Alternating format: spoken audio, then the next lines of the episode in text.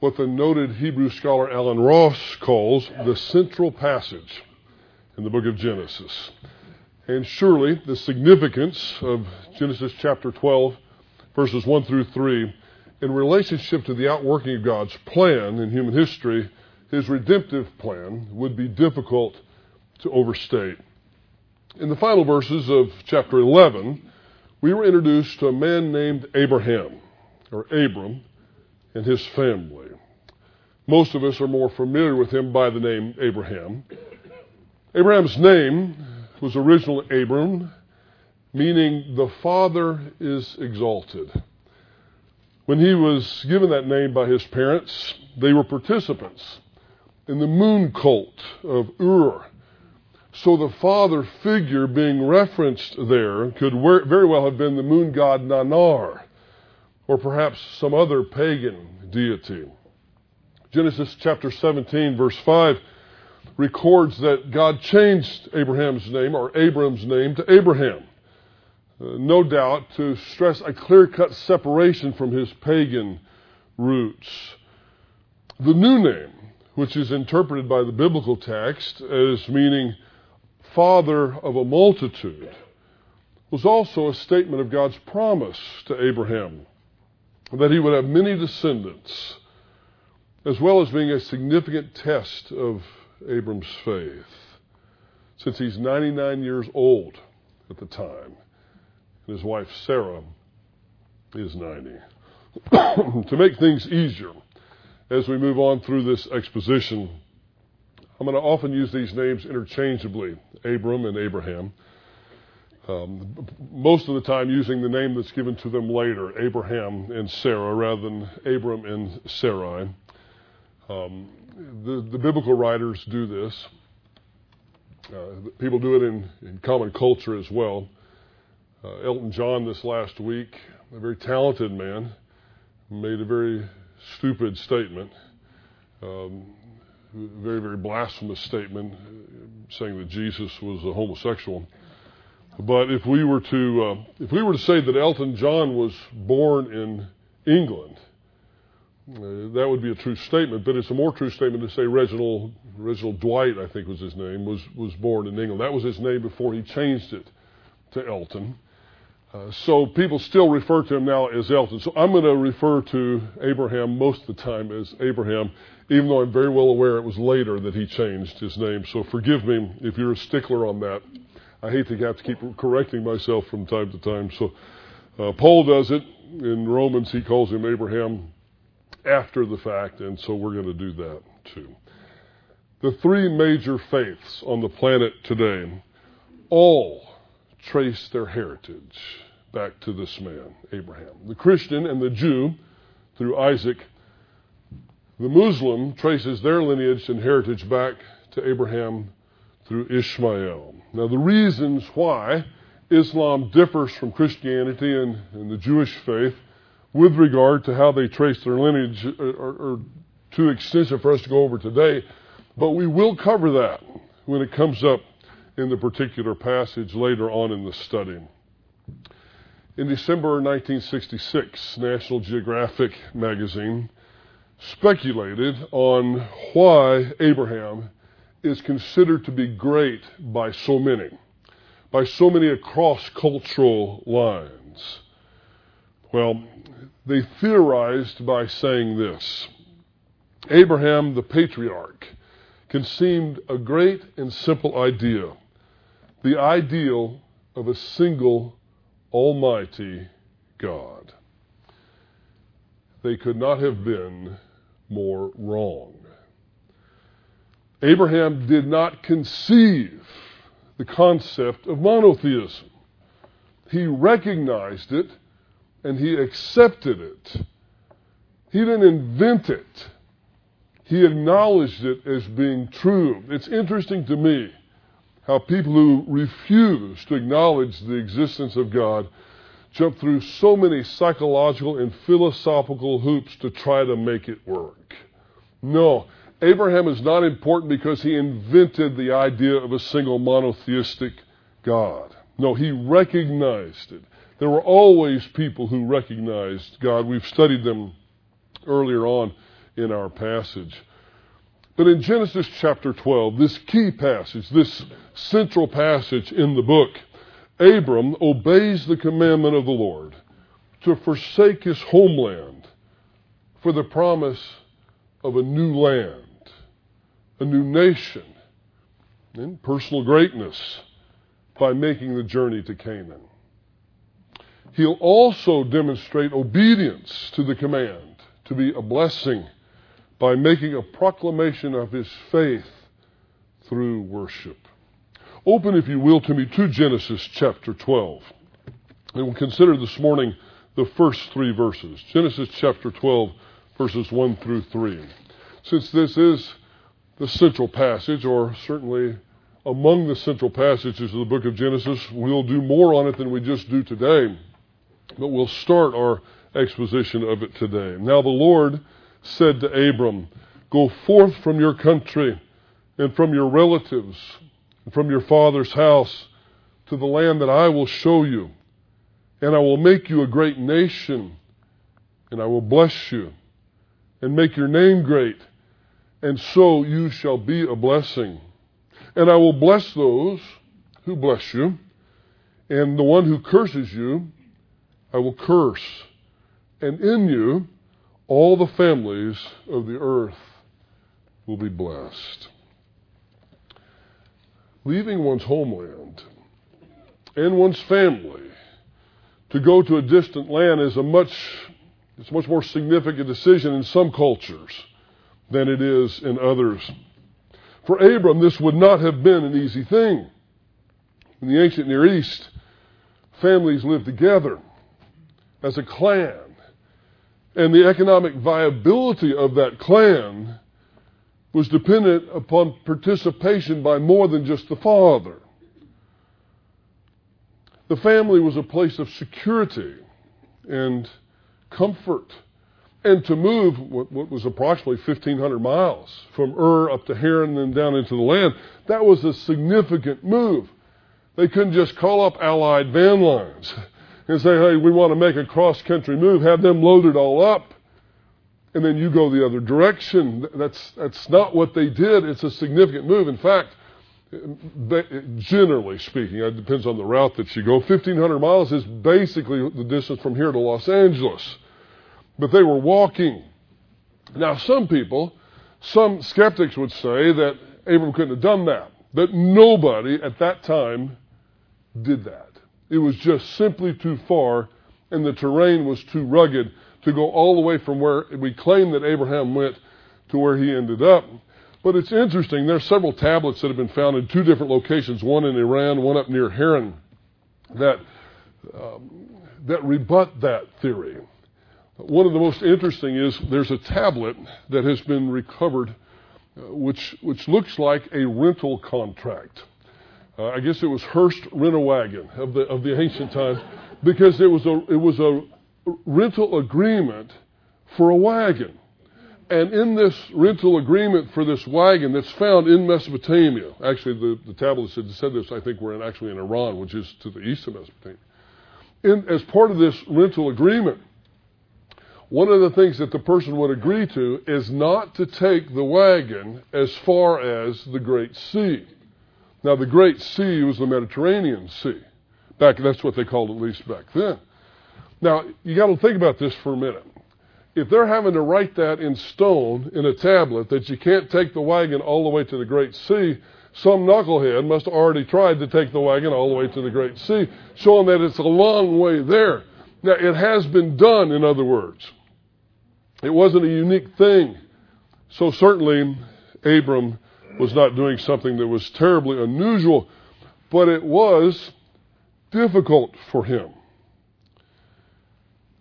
It appears as though Abram received this call from God in two stages. One when he was in Ur, and the other while he was in Haran. We began at least a brief discussion of that last week, but it's not crystal clear. Here's what we do know, though, and that's it's helpful to put the facts together that we do know, and that's a lot of what we're going to do today. We're going to be putting information together to try to recreate what has actually happened here this, in this very, very significant passage. We do know this. In the New Testament, remember Stephen, right before he's martyred in Acts chapter 7, said this. Listen carefully. God appeared to Abraham. He doesn't call him Abram there. God appeared to Abraham, our father, when he was in Mesopotamia before he lived in Haran. So that's one bit of data that we have. We know that God appeared to Abram while he lived in Mesopotamia, Mesopotamia before Haran. In other words, he appeared to him when he was in Ur of the Chaldees. In Genesis chapter 15, verse 7, this text will tell us, I am the Lord who brought you out of Ur of the Chaldees to give you this land to possess it. So if we were to synthesize those two passages, we can surmise that there was a call of some kind that was made to Abraham by God when he was in Ur of the Chaldees. And whatever that call was, Abraham obeyed it. He accepted it. And I would have to believe, putting all this together, that that call was essentially the presentation of the gospel. Now, we don't have the exact form that it came in. We know, we know that later on the text will tell us that Abraham believed Yahweh. He believed the Lord, and God credited it to him for righteousness. So something occurred in Ur of the Chaldees in the form of a gospel presentation. Now, Genesis 12 doesn't state that explicitly, but Genesis 15:6 affirms that, and Hebrews 11:18 confirms that, or 11:8, the passage that we read this morning for our scripture reading. But the evidence of Abram's faith was his obedience to the command of God. The evidence of his faith was the obedience to the command of God. Abram left Ur and moved to Haran, taking with him his father, his wife, Sarai, or later called Sarah, his nephew, Lot, and a group of other people. This is a bit tricky. Even this part's a bit tricky because technically Terah Abraham's father, is still the head of the clan. They lived in a patriarchal society. And the father, no matter how old the father would be, was the head of that household. And then all the sons would be subservient to their father, and then eventually the oldest son would take over at the father's death. And then if a if a daughter was to become married, then that new husband would be part of that clan as well. So Terah is still technically in charge of that family, and actually in verse 31 of chapter 11, it says Terah took his son Abram and the rest of the family there. So, how Abram convinced his father Terah to leave this land of idols, and Joshua chapter 24 does tell us that Terah was an idol worshiper, and quite frankly, Abraham probably was too before he came to a saving faith in Yahweh. But we also have one little other tidbit information we have to consider. That's how, did, how did Nahor get there? Nahor, remember, was Abram's brother. Uh, Nahor is nothing is said about Nahor leaving in, in, Genesis chapter 11, but by the time we get further on down the road in the, in the narratives of Genesis, we find out that Nahor's family is up in Haran as well. Because you remember when Isaac wants a wife, or when Abraham wants a wife for Isaac, remember where he sends him? Sends him back to Mesopotamia to the land of his relatives. And you remember the, the those uh, the, where Rebecca comes from. She's a descendant of Nahor, Abraham's brother. So it's all a bit interconnected. Certainly much much more interconnected than we would be today. When we read in Genesis chapter 11 verse 31 that the family settled there after they left Ur and they moved up to Haran. When we read that they settled there, that indicates a sustained residency on Terah's part, the family's part. Now, how long they stayed, we don't know, but it must have been either months or years. We're not talking about just weeks. It's not like they made a pit stop there in Haran and then continued on. There was some establishment there. I say all that to preface this, and that is that the call that we read in Genesis chapter 12, verses 1 through 3, was probably given to Abram when he lived in Haran, not when he lived in Ur. Okay? The call that was made, what we read in Genesis chapter 12, verses 1 through 3, was probably the call that was given to Abram when he lived in Haran, not Ur. In other words, this is the, the second of the calls. Now, some people say that it was the same call twice. It's a little difficult to say that Abram obeyed it if it's the same call twice, because as we read a moment ago, Abram is called to go forth from his country, from his relatives, and from his father's house. Now, he doesn't really do that when he leaves Ur the Chaldees, does he? Because he takes his dad with him. But once he's in Haran and Terah dies, then he does leave and he's completely obedient. So that's why I would hold that this call went out in Haran. Now, there's something that's very, very, very, very, very, very, very important. Did I get your attention? Please listen carefully to this part. What is recorded here is not the Abrahamic covenant in its final form. Although the blessings that are offered here will be ensured by the covenant. The term covenant, as it is related to Abraham, does not, does not occur until the ceremonial affirmation of this covenant in Genesis chapter 15. At that point, the promises given to Abraham were conditioned, or at least at the point we have to hear, rather, the, the promises given to Abraham are conditioned upon his faith. By the time we get to the final form of the Abrahamic covenant, these promises are unconditional. Did you hear that? It's extremely important. By the time we get to the final form of the Abrahamic covenant, the promises are unconditional. Unconditional. Now, some people mess this up, and they mess it up to, uh, to doing great damage to their theological system. Because if we only take Genesis chapter 12, verses 1 through 3 as the Abrahamic covenant, we're a little premature by doing that. But if we were to do that, they say, look, it's conditioned upon obedience. And then they make the flying leap and say later on the Jews weren't obedient, so therefore the Jews are no longer God's people. The church has replaced Israel as, as the promises given to Abraham. A careful study will make sure that we don't do that. Now, there's something else that's extremely important too, because I'm going to talk the rest of this morning, in this morning's time, about Abraham's obedience to this call. Abraham's obedience to the call. We need to make very, very, we need to make it very, very clear that Abraham had trusted Yahweh to forgive his sins and to grant him eternal life before he leaves Ur of the Chaldees. His leaving Ur of the Chaldees, in other words, that act of obedience, is not the act of saving faith. In fact, Paul makes a great deal of this, at least of this principle, in Romans chapter 4. How was Abraham saved, he says? How was Abraham justified, he says? Was he justified by works? No, he's justified by faith. That's part of Paul's arguments in the first part of the book of Romans. So, no, Abraham was not justified simply by leaving. He's justified by faith. And this is a complicated issue in these chapters of Genesis. I admit that. But bear with me, because by the time we get to Genesis 15:6, hopefully we will have set the table and have presented it in such a way as it'll be crystal clear by that time. But yes, there's disagreement, there's discussion about this. First, the Abrahamic covenant is in its seed form here, no pun intended, and it's and it is conditioned on Abraham's obedience. He has to go first, and then God is going to give him these unconditional promises. You see, but these unconditional promises will be ensured by the covenant that's given later. Now, there's a very specific structure. One more piece of introduction before we get into the text itself. There's a very specific structure to verses 1 through 3 of the book of Genesis. The initial imperative is followed by three promises.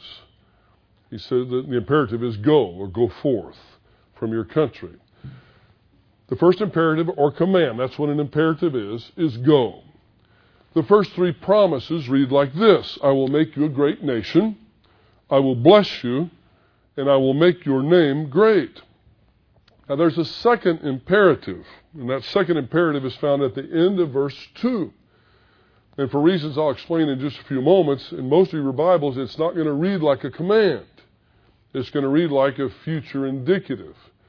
But, but bear with me, the second command is to be a blessing. Now, my New American Standard reads, and so you shall be a blessing. But in my Bible, there's a little marginal note. In my English translation, there probably is in yours as well, indicating to you that that's actually a command. It's, and I'll explain why most Bibles translate this, and there's a legitimate reason to do it. We'll, don't, you don't have to throw your New American Standard or NIV away just let just yet. There's a reason why they do that, but let me explain it first. So the second imperative is be a blessing, and the second three promises that go with that imperative are: I will bless those who bless you, I will curse the one cursing you, and in you all the families of the earth shall be blessed. So you see the structure before we get into the text itself. There's a command and three promises, then a second command and three promises in this central passage, in this extremely important passage. Now, the first imperative in chapter 12, verse 1, is the imperative or the command go. Please forgive me, I'm not trying to be rude. my voice is um, a little weak this morning. I'm trying to make sure we get through the whole thing. The first imperative is the command go. So, in order to receive the blessing from God, Abram has to separate himself. He's got to separate himself from his country, which is very important to someone in the ancient world. I trust it's still important to us today. I'm very, I'm very proud to, to be an American, in spite of all the flaws that we have. And it aggravates me sometimes when all, all people point out are the flaws.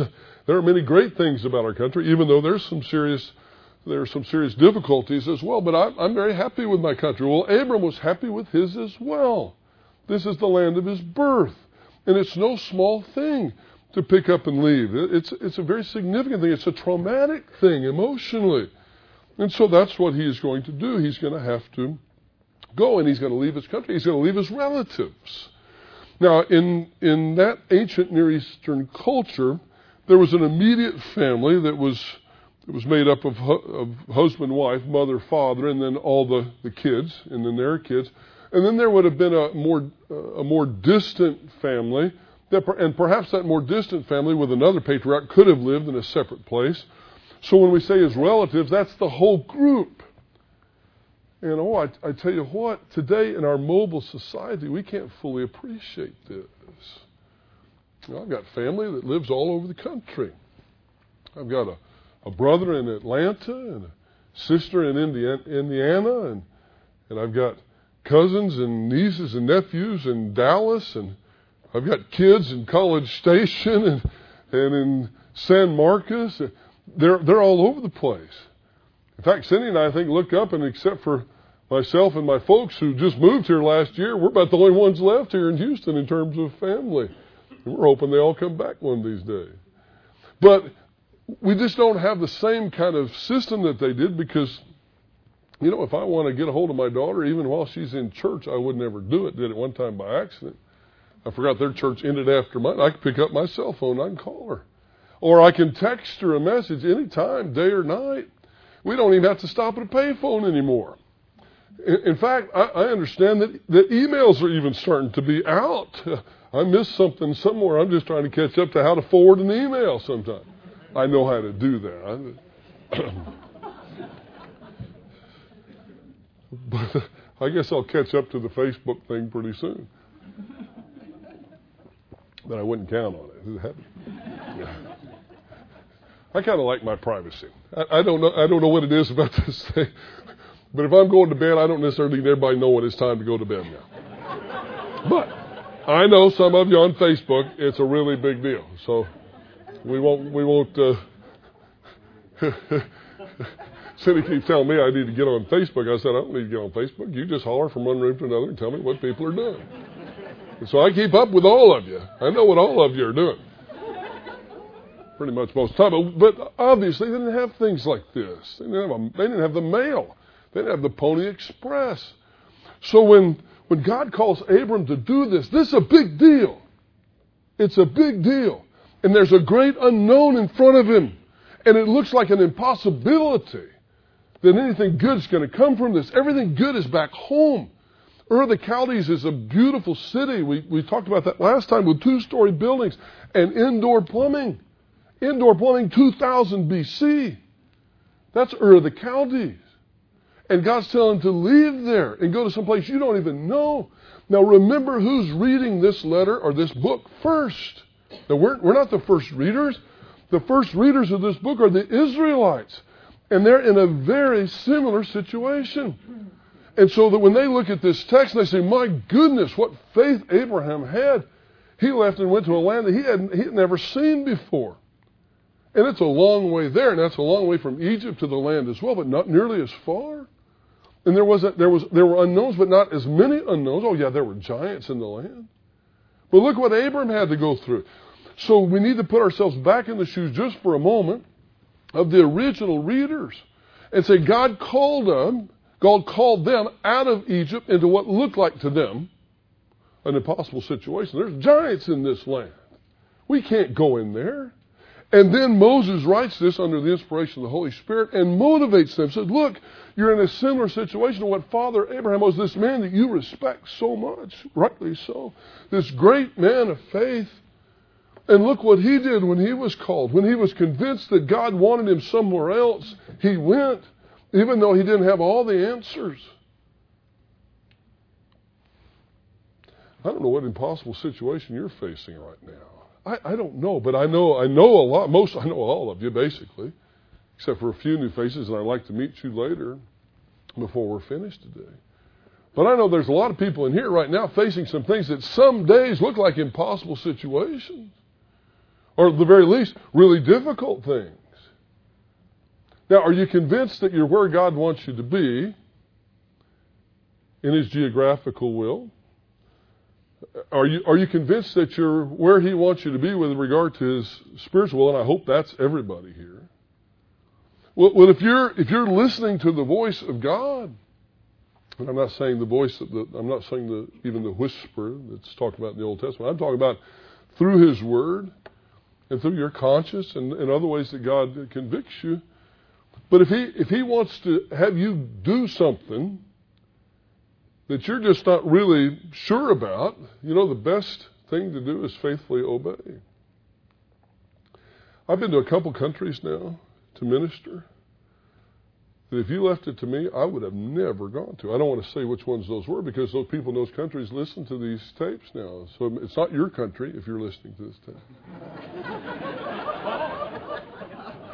it's somebody else's country. But you know what? The opportunity was put in front of me. And we said, yes, we'll do that. Now I can't wait to go back. I can't wait to go back to Pakistan. Now, that's not one of the ones on the list, so I'll say that one. And that makes my family a little nervous sometimes. I can't wait to go back. It's very. Azam called me this week. You all know Azam now, and he said that he was walking the street in the streets of Lahore this past week, and in the streets of Lahore, a man approached him on the sidewalk and said, "Hey, I see you on television every day in Karachi." And uh, Azam said, "Oh yeah." Fortunately, he was friend, not foe. And then the guy says, "Hey, where's that tall guy? Where's he?" And Azam started laughing. He said, No, no, he lives in America. Oh, he lives in America. Well, tell him to come to Karachi. We'd love to have him come to Karachi. And I said, Just set it up. We'll go. Because if that's where the Lord wants me, that's where the place of blessing is. You know, you can't be afraid of things like that. But all of us have situations that we that we we come to a crossroads and we say, "This it's clear to me that God wants me to go this direction." And there's some unknown in that direction. But what I want, I want to tell you, I can't tell you a whole lot about the future. I tell you some things because the Bible tells us. But I can tell you one thing about tomorrow. Even though there's a lot of unknowns for you for tomorrow and the next day and maybe next year, I can tell you one thing about it, and that's God's going to be there.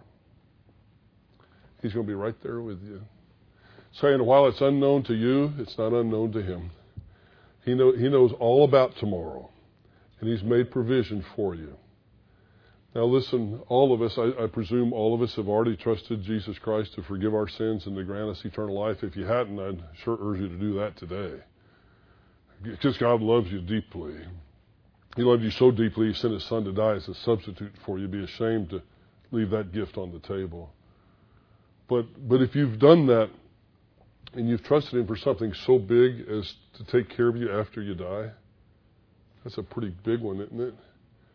Don't you think He's going to take care of you while you're still alive?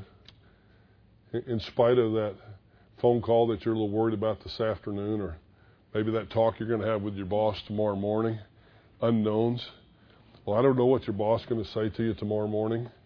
I don't know what the outcome of that trial is going to be next week, but I do know God's going to be there with you. And you see, that's the faith of Abram. That's the faith of Abraham. He was going to some place that's unknown but the place is unknown. He's never been there before, but God's there.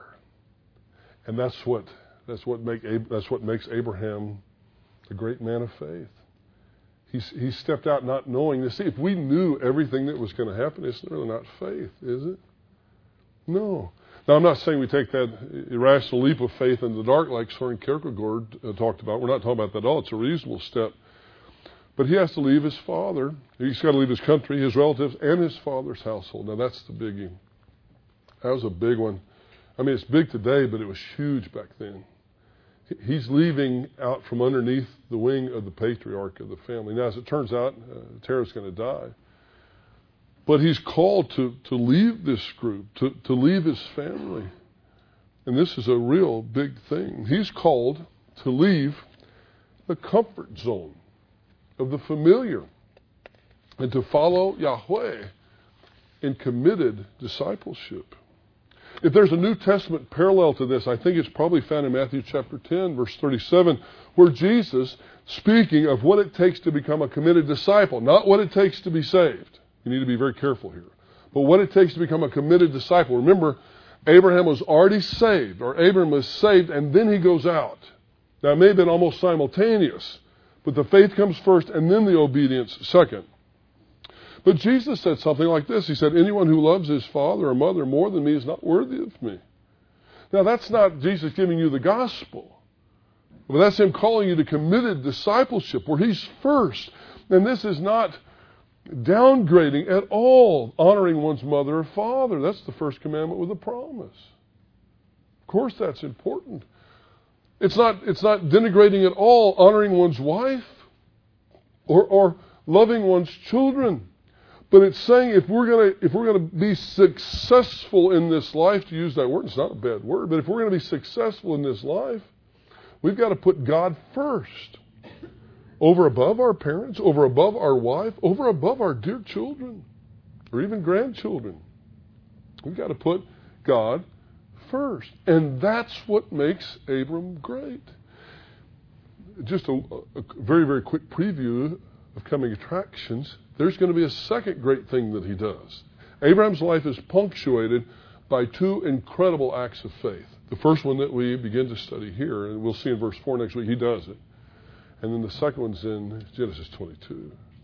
Because uh, Abraham waits all this time for this son this son that, that comes from he and Sarah, not from he and the maid. And then God says, I want you to sacrifice him. Well, that just ratcheted up the pressure just a little bit, didn't it? But he still was willing to do so. Because he knew God. That's why I disagree with Kierkegaard. Kierkegaard said that was the most irrational thing God had possibly asked him to do and Abraham did it in spite of all reason. I don't think so. I think he did it because he knew God by that time. He knew him very well. That's not a test that he got right at the beginning. That's a test after he had seen what God had done. He knew God was going to have a plan for him.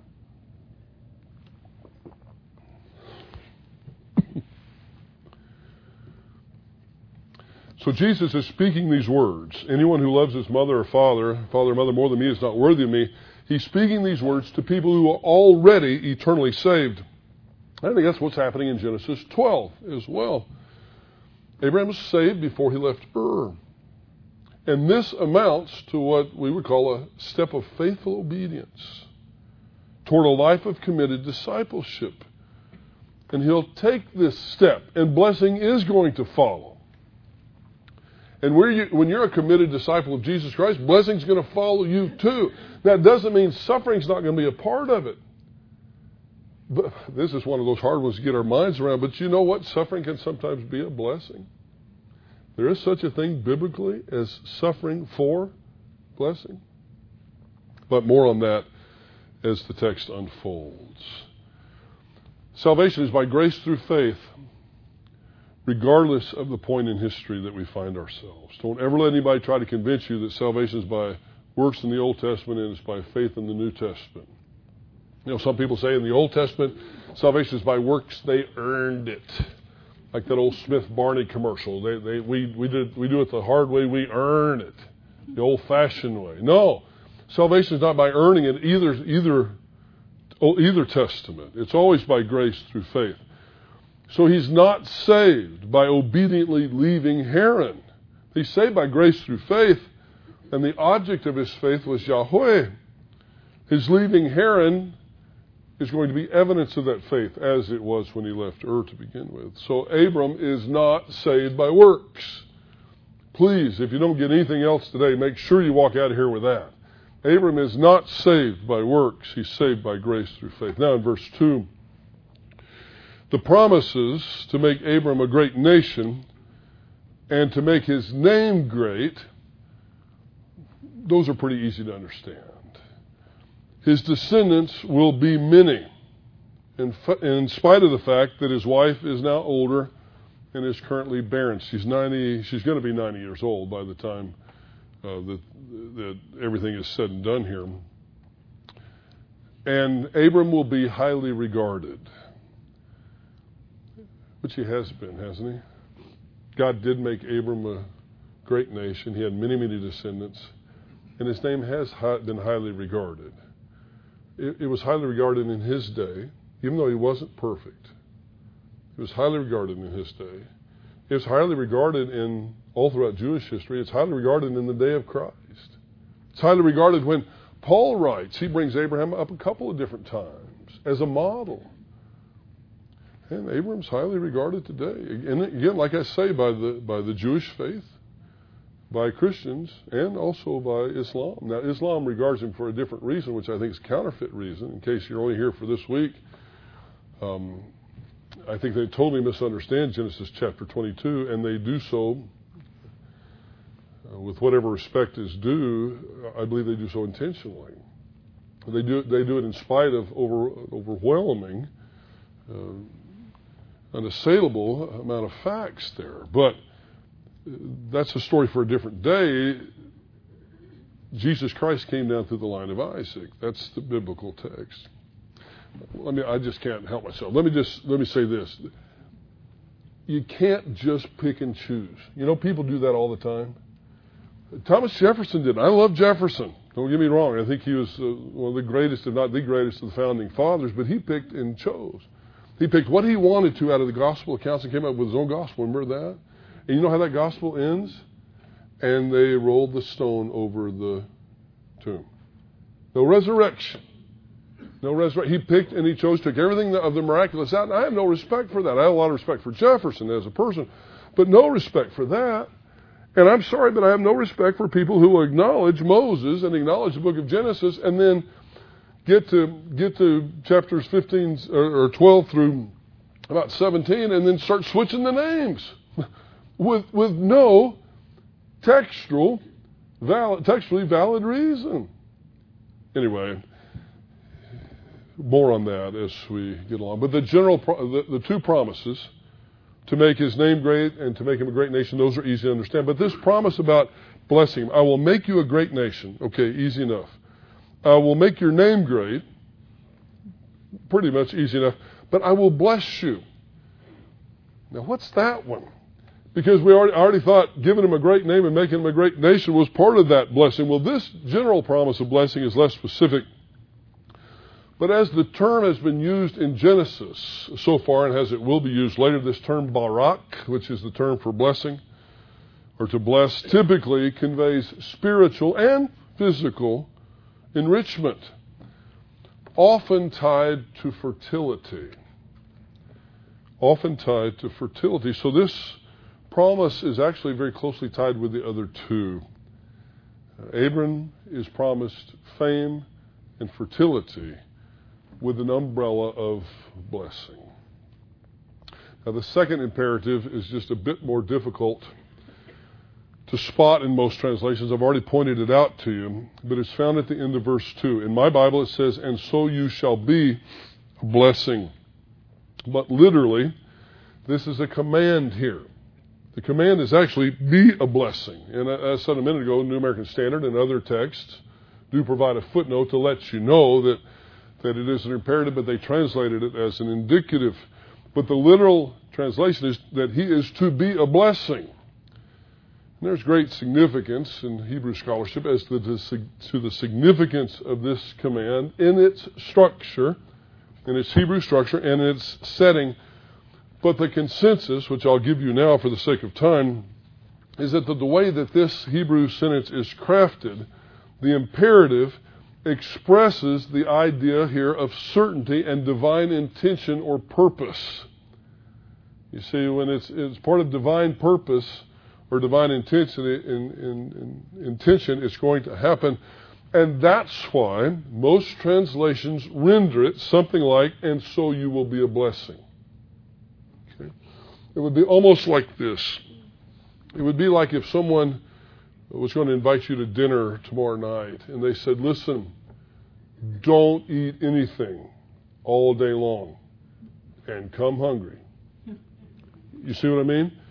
The, the, circumstances that are going to play out in the beginning are going to ensure, at least hopefully if you're normal and healthy, the fact that you'll come hungry. That's something like what's going on here, at least in a in my very crude way of attempting to, to explain Hebrew grammar. So the Lord sends blessing so that Abram would be a blessing. Abram would be responsible for being a conduit of God's blessing to the world. And Abram is going to be a blessing. He's going to worship to demonstrate that. But it is technically a command. Now, because God is binding himself to Abram with these promises. He will safeguard this man. He'll safeguard his servant. Those who bless Abraham will find themselves being blessed by God. And there's a lot of discussion in Christianity about this today. Yeah, that was my tea. there's a lot of discussion in Christianity about this today you know, exactly how far do we go with this idea of, still blessing Israel or, or, or taking care of the nation and so forth? There's a lot of discussion. We're going to talk about that a little bit later. But the text tells us, and the text is not ambiguous here at all, those who, I will bless those who bless you. That's pretty straightforward. My suggestion is when in doubt, leave the anti Semitism at home. You know, there, there, was a, there have been people that have come to me, even after I've finished my sermon sometimes, that, and handed me extremely anti Semitic literature. I mean, just hateful anti Semitic literature. And that's the one thing that'll get you asked to leave. There's a couple, but that's, that's one thing that'll get you asked to, to head on down the road especially if you try to, to spread anti Semitism in the church. That's just, it has never been a good thing to do. You really shouldn't be spreading anti anythingism in, in, in that sense, if it's against a group of people. But we'll talk about anti Semitism a lot more as we go down the road. But the one who curses you, I will curse. Now, the words here, there's two different words for curse. The One's a little stronger than the other one, but but the first word really means one who disregards you or one who takes you lightly. It could even be understood as one, one who fails to take you seriously. Now, that's more than just pronouncing a curse, you know, like that fellow did to, to, to David on his way out of town. We're not talking about somebody doing that. If you disregard Abram or Abraham, who else are you disregarding? His God. Exactly. And so to disregard Abraham is to disregard Yahweh. So if you take him lightly, then you're also taking God lightly. This is part of the Abrahamic covenant. Abraham is God's representative in, in this sense. So if you disrespect him, you're disrespecting God. Now we may say, well, how in the world, why did God pick that one fellow? Why didn't he pick me? I don't know. But he did, and he's sovereign, and he chose this man, Abraham, and his descendants are God's people, whether we like it or not. Now there's there's a lot to that, and again, our time is up today, so I'm not going to go into that. You're going to have to come back to the future attraction. But we need to be careful with this. Anti Semitism is not a good thing. Didn't do Luther any good at all. And it certainly didn't do Adolf Hitler and his buddies any good either. We need to be very, very careful with that. Please don't, please don't try to uh, spread that here. Salvation will be brought to the world through the line of Abraham. That's what it means this final statement, and in you all the families of the earth will be blessed. Remember the seed of the woman? The seed of the woman is going to come through Abraham, Isaac, Jacob, Judah, David. This is a reference to Jesus Christ. Ultimately, first through Abraham and ultimately through Jesus Christ. So all the families of the earth have the potential to be blessed through him. So God's message in this first portion is don't mess with Abraham. Don't mess with the lion. Now, in summary, and we'll do more on this passage later, but in summary, today's message, in this passage, we observe that faith should be followed by obedience. That's the norm. Obedience is not what's saved, but faith should be followed by obedience. We also observe that Abraham's obedience is not as easy as it might seem to us. He's not a young man when he receives this call in the first place. But he lived in a prosperous city. And he was very likely prosperous himself. And he's told just to pick up and move. Why? Because I said so, God said. In what form the word of the Lord came to Abram in Ur, we don't know. In what form the gospel came to him, we don't know. But we do know that he responded in a positive way to the revelation that he received. Consequently, Abraham is one of the leading figures of faith in all of human history. Now, that would have been a powerful message to the Jews as they wandered around in the desert before going into the land. But it should be a powerful message to us as well when we face situations that seem to be impossible but that God has called us to. Keep that in mind as we continue our study with this great figure of faith in the future. Heavenly Father, we, we thank you for the model of Abraham. We know he's not perfect. We all know that, but but he was a man of faith. And he, he stepped out and exercised that faith in a way that was so incredible and we thank you for his model. And I do thank you, Father, that even though we don't know what tomorrow holds, I know that you're going to be there. Uh, temporally, chronologically, and geographically as well. No matter where we go, you're there to take care of us. So help us, Father, not to fear tomorrow, but help us to, to be very careful to place our faith in you as the one who takes care of our tomorrows. And we'll ask it in Jesus' name. Amen.